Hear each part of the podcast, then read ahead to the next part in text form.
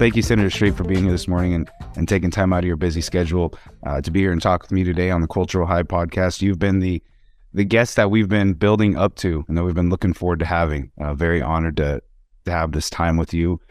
You're a very busy person, a very influential person in the state of Pennsylvania, part of many different special committees and commissions and boards that in my looking and my research, you you seem to be a true civil servant and you have the best interests of the people at heart always. It seems that that's how you push the policies and stuff that you do through the state of Pennsylvania. So thank you for that. Um, it's always a pleasure and it's always a, a reassuring to see when we see elected officials doing the work for the people. And I appreciate that. That's what you were doing out there in Pennsylvania. Since you were elected out there in Pennsylvania, you've been a part of some very progressive movements that I'm a big fan of, uh, specifically being a part of cannabis and the cannabis industry. In 2016, uh, you pushed forward for medical cannabis, and then in 2018, I was when the first patients were served. Is that correct? Absolutely. So, what um, I know you are surrounded by adult use states now, and then some states like Ohio is also pushing for adult use. You know, this year in 23. My home state that I come from, I now live in the great state of Nevada in Las Vegas, business enterprise in cannabis, but I come from Wyoming, and that's also where our businesses are out there in the Great West, and we're surrounded as well by states that either have adult use or or medical use on the boards, but we have nothing. We have? We're still one of the strictest states as far as it comes to uh, penalties for cannabis use or or being caught with cannabis or any type of paraphernalia. What were the turning points that that led to Pennsylvania finally getting you know at least medical on the on the books, and then and what's the access for the patients? Well, the turning points where I think the public, the, the public's engagement, the public started talking about it, particularly talking about the fact that for many epileptic children, uh, cannabis is not only just a medical option, but the only medical option for those young people. Some of those children were having seizures that went on and on. And I think that was very compelling to people who, who didn't understand all the other principles. I think today the support for cannabis is much broader. There's a much broader array of support. But I think initially it was the people who were just really sympathetic to the children, particularly epileptic children. And I think that's part of what our medical program done. You spoke, you said the people. What changed in the governing officials? Because I'll, I'll go ahead and speak in Wyoming. Over the last couple of years, we have done the petition each time. Two legislative sessions ago, got the petition signed. We had the required amount of signatures. I believe it was 60,000 that we had to gather. We gathered them the night before it would have been put out. They said that we had to re verify all the signatures. Now, mind you, the only signatures that we got were of actual registered voters. So they were already verified in that sense, but they said that we needed to go back and re verify all the signatures to check the validity of them. And so we were not able to push that through. Now, this last legislative session, same thing. Uh, well, I should say uh, we got not only the required amount of signatures, but we got triple the amount that was needed, all verified. And when it came to the time, uh, the legislative session just said, "Oh, we don't have time for this intersession," and it's been pushed off time and time again. This is actually the third time it's been pushed off. The support um, over seventy five percent of people in Wyoming admit to some sort of cannabis use within the last six months uh, that same percentage and actually a little bit higher support some sort of cannabis laws being on the books, whether that be medical or adult use recreational. What did it take for, because we're pushing, we have the normal organization that's there in Wyoming. Um, there's several local entities and businesses in the smoke and vape shops that are pushing for this type of legislation. What happened at the government heads to finally make that decision? So Pennsylvania didn't require a ballot referendum, and so it didn't require signatures. We, there were people who got petitions, but there's no requirement. It just required a, a simple majority of the House and Senate, the governor's signature. Well, what happened was we there were people who organized not just statewide, but in specific districts until we had enough legislative support to get it done. One of the challenges, I think the public thinks about it. For instance, I have a, a very progressive district in Philadelphia, um, thousands and thousands of signatures well, from my district doesn't necessarily persuade a conservative legislator from the center of the state. You got to get people from each legislator's district. So it's not just how many signatures, but it's where they come from. It's people are respond. Legislators tend to uh, not so much be responsive to what statewide pressure is, um, but when the when the pressure it, one of the pressures within each and every legislator's district. See, what I would recommend is getting people who are cannabis activists, or cannabis users, who are can who believe or just believe maybe don't use cannabis, but just believe that from a freedom perspective and a social justice perspective, cannabis legalization makes sense. Who live in each of the legislators' districts. The other thing, at some point, you'll have a legislator. You'll know we got this person. They're going to vote for it. Focus on the legislators that you need in order to get it moved. Either because that could be a committee chair that's blocking the process, or because that legislator could be just an additional vote that you need that you think you can get that you don't have. Um, and I think you ought to be very strategic and sort of map out um, how do we get a majority of the legislature? Who are those people going to be, and what moves each of them? And, and when you figure that out, I think you can you can it can get done most places. I mean, because cannabis is po- overwhelmingly popular in most places amongst Republicans and Democrats. Um, but but a lot of but legislators aren't always. Sometimes they lag behind the opinions of their constituents. Yes. Yeah. Yeah. No, you, you said of it's popular amongst everybody and it doesn't matter if you use it or not there's so many people that just support it i love what you guys did with for the children out there with the epileptic children um, i have a close family friend and it's very sad they uh, they not only lived in a state that was non-medical or recreational but also uh, my friend he's in the he was active duty or is still active duty military i won't say what branch or anything um, and he was an, uh, not only he was enlisted, but then he went on to become an officer. But their youngest son uh, has extremely bad seizures to the point where it was hundreds a day, and he had to get put into a coma. And they did take a he took a, a leave of absence for a few months, and him and his wife went to Colorado. They took their youngest son, took him to Colorado Springs, and he got some treatment. And while he was there, um, using a, uh, a cannabis CBD one to one tincture, yeah, he lived such a for those couple months. He was completely better. You know, the, the seizures completely dropped down. He was functional. His speech was actually starting to come back. He was uh, starting to be able to walk and everything. But then they had to go back to regular life, and he had to go back, you know, to the military. His leave was up and everything, and they're scared of using that type of stuff with him being active duty military because if you know they go to a doctor or whatever, and this was a couple years ago, and they they did they stopped using it this little boy has been all around the country, seen every specialist, and nothing gets better. Cannabis did. And now it's gotten to the point to where, you know, now his his father, who has devoted his life to our country and to the military, is now looking at getting out early retirement just so that way his son can live a beneficial life. He's going to lose all everything that he's worked for because he's going to go before his retirement years, just a couple of years. And it's sad that, you know, we can't have this safe access for just for our kids, not anything recreational, not anybody just trying, you know, trying to get high or anything, just for the healing power of what cannabis does. It's not available to so many people.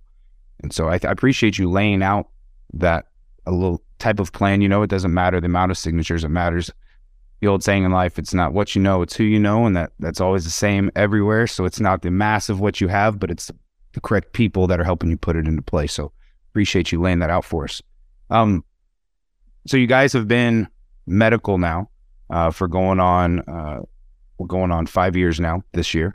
What what brought the change to go full adult full adult use recreational? Was it the states around you? Was it what was well, it? I think that the uh, well we we sort of introduced the bill before the states around us were there. A lot of their bills are modeled after things we did here, legisl- things we proposed that hadn't been enacted. But I think what happened was once we had a medical program, the, a lot of people who were really negative on cannabis realized, you know, this isn't that bad this doesn't really, uh, there are a lot of positives to it. There was a lot of education that happened.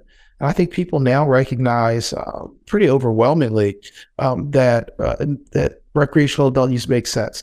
For me, one of the um, issues are uh, that we're still locking people up and getting people records. Now, we're not getting people out of jail time, getting people records that are that are limiting their lives because of cannabis usage, while other people um, have cards and are using it legally. It doesn't make a lot of sense. Uh, additionally, um, we have challenges around the fact that that uh, it's there are people who have medical conditions that are sort of not as severe enough that you'd see a doctor for normally, but could use cannabis. People with chronic pain, like um, who, who just have nagging pains, like arth- arthritic pains, joint inflammation. Those are people when you use it that are basically uh, that those folks are are are basically self medicating in a way. And then you have other people who say, look, I'm, I'm a true recreational user. I use it to relax. A lot of those people are professionals. I have a brother who works in California and in the tech industry, and the people in the tech industry, all a lot of people in the tech industry out west in cannabis. The people here uh, who are in a lot of fields will, will want to use cannabis. They'll say, look, people drink, get a drink to relax on a Friday night. I like to use cannabis. And uh, an increasing part of the public is saying, why not? Like I said, and, and so I think what has been suggested is that it no longer makes sense and laws uh, are we have restrictive laws to help people, um, not to uh, not to un- unreasonably restrict people's freedoms. I think the public here has reached a point where they recognize it's it makes sense. The other thing is the fact that it, it is helping that it's around us because people can cross the state lines, mm-hmm. go get cannabis, use it, and they're bringing it back, which is a crime, but it's still happening. Second, and finally, I would say this: it, there is a tremendous amount of revenue to be had by growing cannabis. Uh, and Pennsylvania has good climate, and we're looking for, forward to the day when this, the feds deschedule, and uh, perhaps we can be a net cannabis exporter. Um, but we, in order to get the industry to grow, we've got to move forward with the legalization of recreational adult use. Yes, I like that. It is. It's a. You know, I will. We're we're tied into the cannabis space uh, on on two fronts uh, with our businesses. It can be very profitable if you put in the right work, you know, and if you do it properly. And it does take time to also build up to that. There, there are some in some states. These, um, you see it a lot more out west. I've seen it quite a bit living out here. You see it in California, Oregon, Washington. Some of these states, they they have these fly by night companies, and they they come in just really quick, just for the money, and then they're gone. But I like it when you're putting in this thought and building up to it and and you guys you guys know what you want. You're putting in a lot of different regulations and bills to to protect people. I want to talk about some of those things that you guys that you guys have done. We've seen it out in washington and oregon. Uh, i hate it. People think that cannabis is a gateway drug. Uh, speaking from personal use cannabis is not a gateway drug. Cannabis uh, honestly can get you off of a lot of different things depending on who you are and can really benefit your life in a very positive way and get you back on track. But we have seen out in these states, Oregon specifically, man, they're going, they're legalizing everything out there. And if they don't fix some of their laws here soon, everything will be legalized out there. Yourself and, and some other senators took a stance when asked about safe consumption sites, right? And I love your stance. I want to applaud you on that there's a very big difference between a product that I believe God gave us on this earth that can be grown and then used and processed into different types of things without altering the actual plant itself, you know. But all these other substances out there, most of them are man made, most of them are altered from their original state, far beyond their original state. And, you know, I do not think that we should be allowing places for people to stick needles in their arms, you know, to degrade is not a place that we need in our society because it does not help build up our society. I do believe in recovery centers and and wellness clinics and stuff, but not a place that somebody can just walk in willingly and purchase a syringe and a product and take it right there. So, how did that come about? Was that something that Pennsylvania was actually was people trying to get that done in Pennsylvania? Yeah, there were a number of people that were trying to get it done. They were trying to open it. You said it first of all. You, you captured the issue so well you know, cannabis is a natural plant. It grows. We know that we understand what it is and, and, and, it, and there are a lot of benefits to it socially and medicinally. There are people who were selling and using Philadelphia, parts of Philadelphia had really bad opioid crisis, but it's even worse than regular opioids because if that if heroin wasn't bad enough, they're using fentanyl, uh, which is a completely synthetic drug uh, that, that can a small amount can use it. Xylazine, um, which they're mixing with with other things in their cell streets of something called tranq. Um, this is an animal tranquilizer, and the stuff kills people. And the xylazine is actually causing people's flesh to rot while they're alive. They're using it. It's oddie. Their flesh rots. Flesh rots off like zombies. So that's what I say. Sounds like a zombie drug right there. That isn't. It's crazy. So flesh rots on them, and they're they're hot. And there was a proposal to allow people to. Uh, um, there are hundreds of people in one section of that are down there getting high, and while a lot of us, and I, by the way, I've been on the, the board of directors of One Day at a Time, one of our larger recovery programs, serves 56,000 people outpatient a year. I was on the board, for, I was chairman of the board for 10 years. I, I support recovery, uh, have recovery people working in my office. But this this wasn't proposing recovery. This was just proposing a place where people could shoot up drugs, any drug. It was not, so we're not saying, um, regardless of how detrimental it was to them, and without a path or plan to get them off.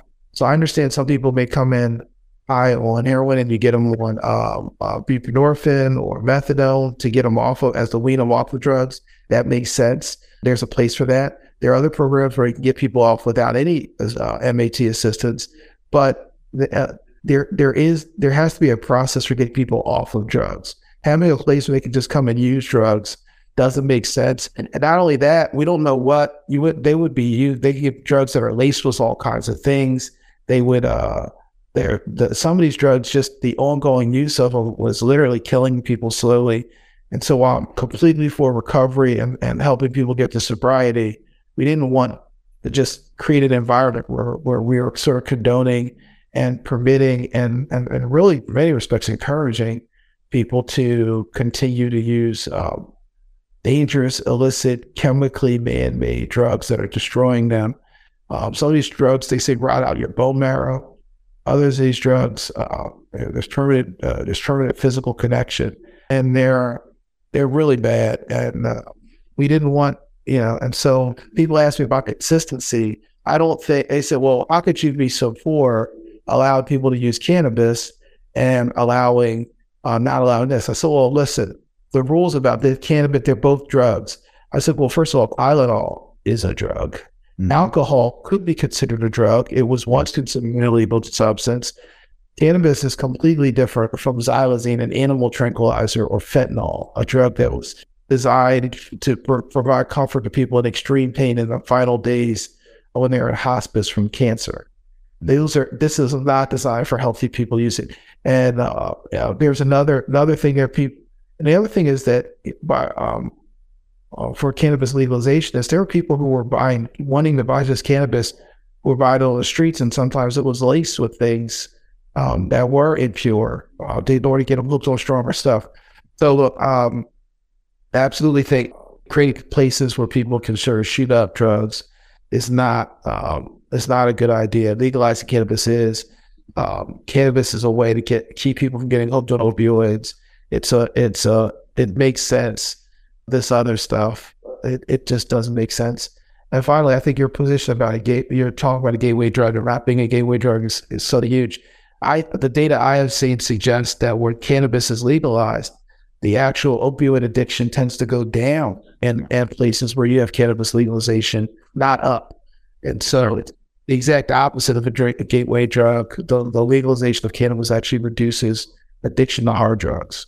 Yes. Yes, it does. Yes, it does. That's why we would love to see it there in, in Wyoming and, and so many other states. You look at so many other states that don't have cannabis on the books, look at their drug problem whether it's methamphetamines, whether it's uh, opioids, or just whatever it could be. They probably have one. Sadly enough, you know that it's both of them up there in Wyoming with with the two interstates, specifically in Cheyenne. But cannabis allows, you said it, cannabis heals, and these other drugs they kill, and and that's just a simple fact of it. It's it's a deeper rooted issue though. Instead of having you know clinics and, and safe places for people to ingest these substances, how about just safe places in general in these inner cities where people are more prone to use these substances. You know, it's lower poverty stricken areas most of the time, and those places just get forgotten about. And that just brings up a deeper issue.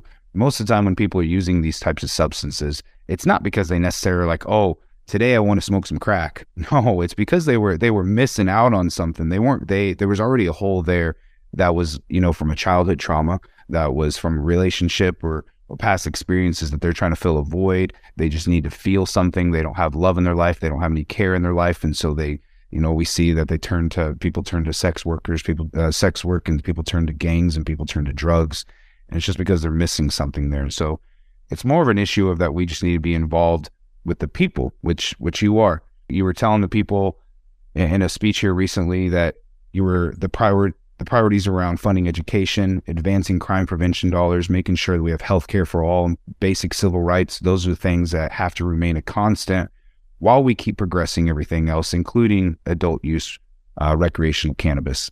So appreciate you holding true to that and, and, taking care of those other issues that that push up some of these other issues of, of drug use and stuff.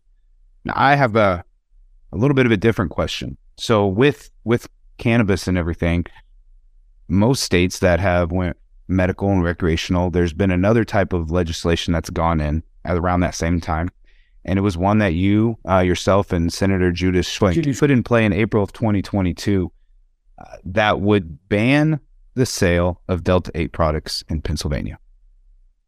Absolutely. So, what's happening is, um, it's sort of bizarre. So, cannabis that's natural, organic, legal, like natural, organic, and safe is illegal um, to, for, for adult recreational use. But cannabis that is synthetically made, Delta 8, which is an altered form of cannabis, um, is being sold everywhere. We wanted to regulate it, bring it into because there are some strains of Delta 8 that are that are that are problematic and a little dangerous. And it makes more sense if people are going to use it that they just used a natural product than using a synthetic version. Um, and so the the altered Delta 8 is, is problematic, and we're seeking to regulate it so that it wouldn't be sold everywhere um, in an unregulated way. In our medical program, and even in a, a program that we would have for uh, recreational adult use for cannabis, there would be te- there would be rigorous testing. There would be uh, we we there would be labeling so people know what they're getting. They know the strength. They love, for these Delta 8 products that are being sold everywhere because they are they don't chemically match up exactly with normal THC, there there's just not a lot of regulation. And some of the stuff there isn't testing. There are all kinds of problems, and uh, we just wanted to make sure that people could could be safe. One of my day jobs is I'm actually the COO of one of those companies, hemp derived Delta Eight company, that was created in Wyoming. Uh, the reason why we created it is because Wyoming does not have safe access for cannabis. You know, legally, uh, if you're caught with any sort of cannabis, you're, you've create, committed a felony. And so we wanted to create products that could be purchased legally, but had the same standards. And so I understand the point of view that a lot of people have of Delta 8. And unfortunately, it's because of a lot of different brands and a lot of different companies out there making a bad name for the for the rest of us.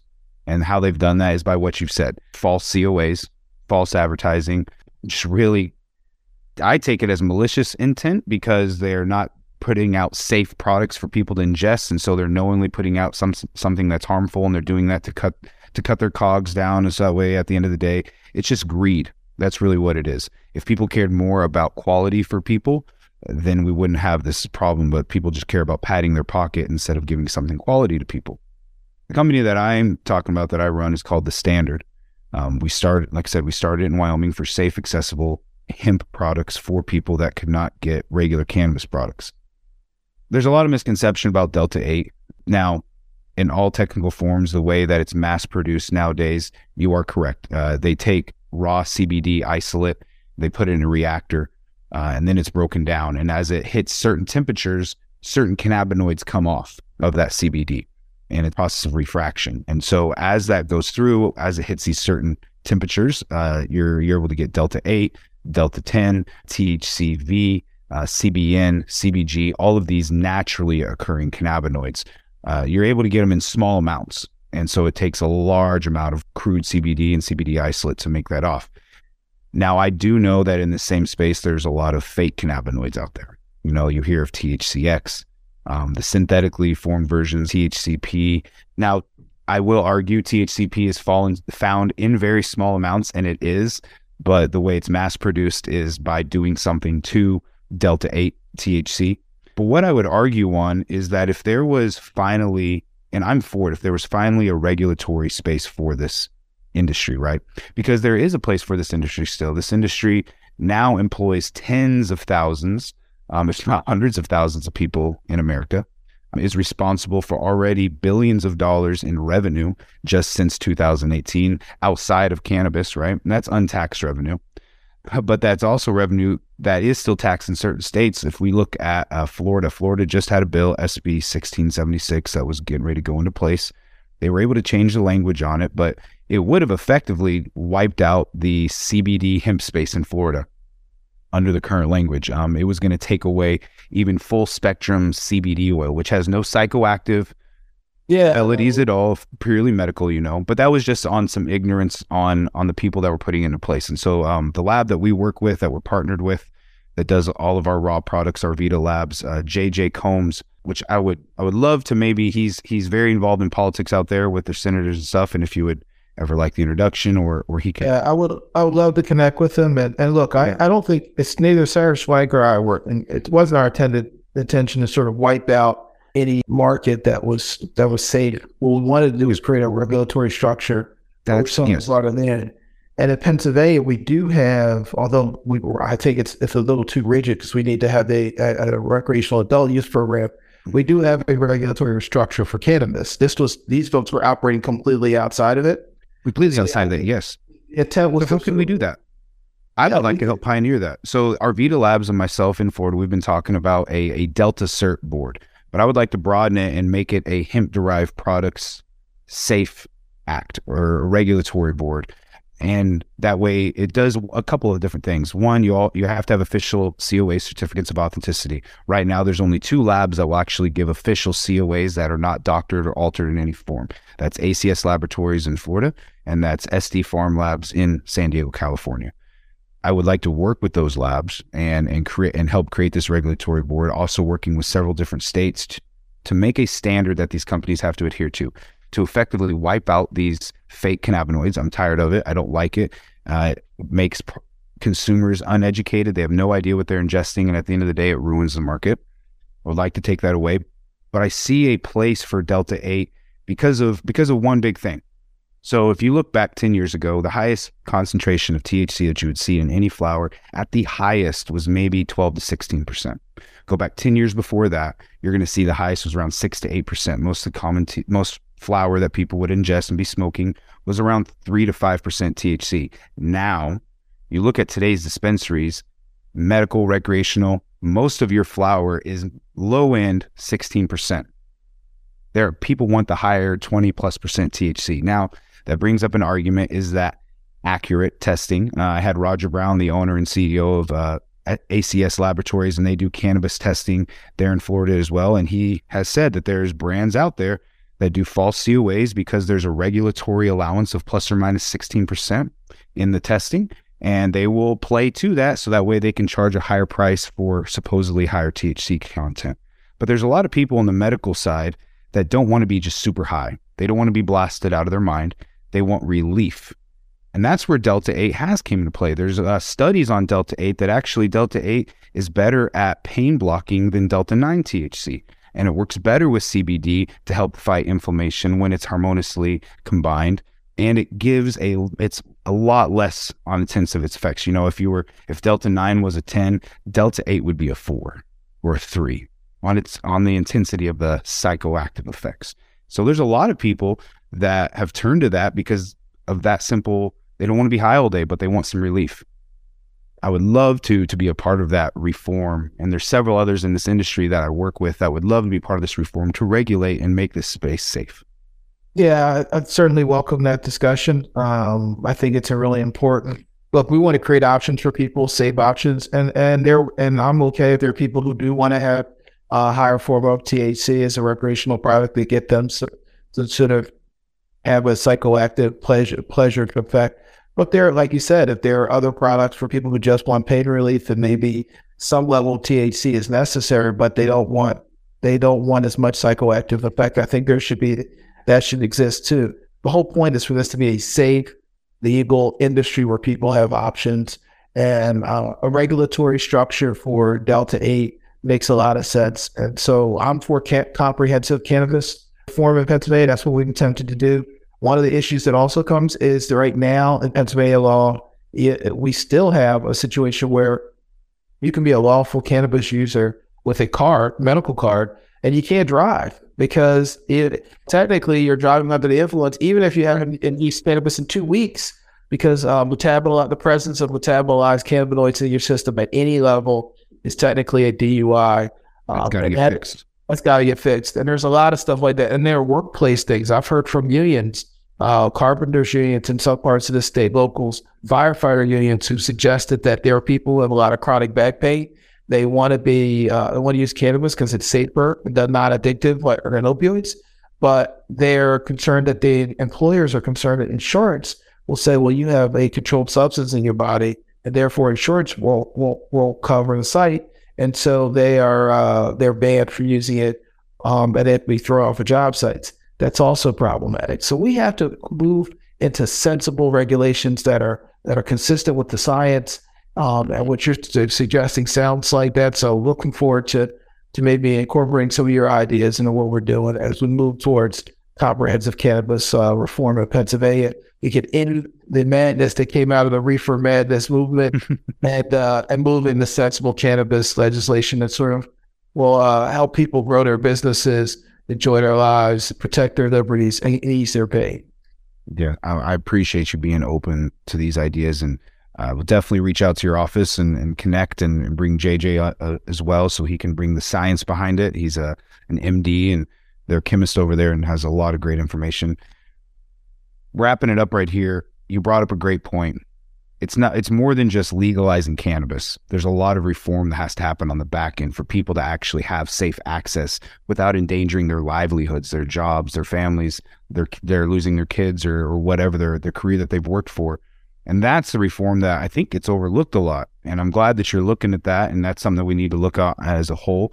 It's very interesting. The federal government right now is actually reforming their cannabis rules and the um, the time frame of use. It used to be like a year before coming into a federal job, and even in the CIA and stuff. Now they're shortening that down to the past 60 days. Um, the military has given thousands upon thousands of waivers now in the tens of thousands because most people 18 to 25 have used cannabis within the six last six months now because it's legal in a lot of places. Now I know the 18 year olds still technically it's not legal unless they have a medical card, but it is what it is. You're looking at a country that wants cannabis, uh, legal drinking age. Over 70% of people would rather consume cannabis than drink.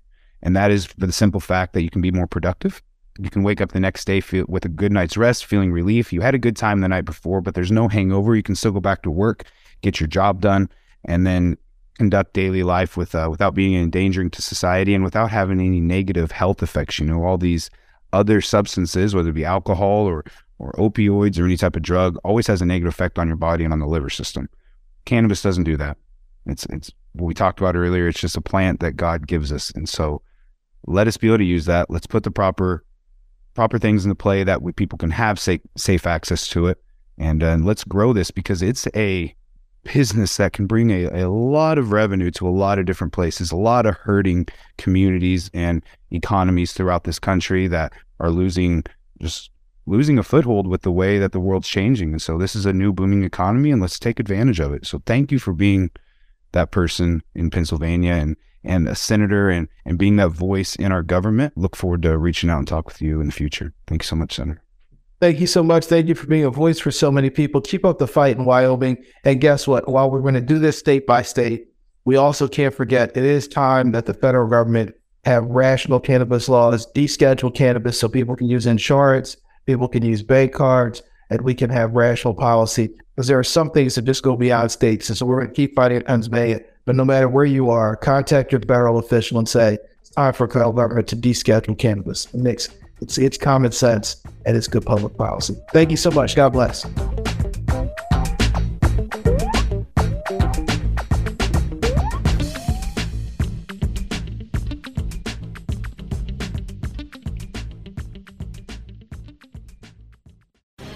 The opinions expressed on this CannabisRadio.com program are those of the guests and hosts and do not necessarily reflect those of the staff and management of CannabisRadio.com. Any rebroadcast, republication, or retransmission of this program without proper consent is prohibited.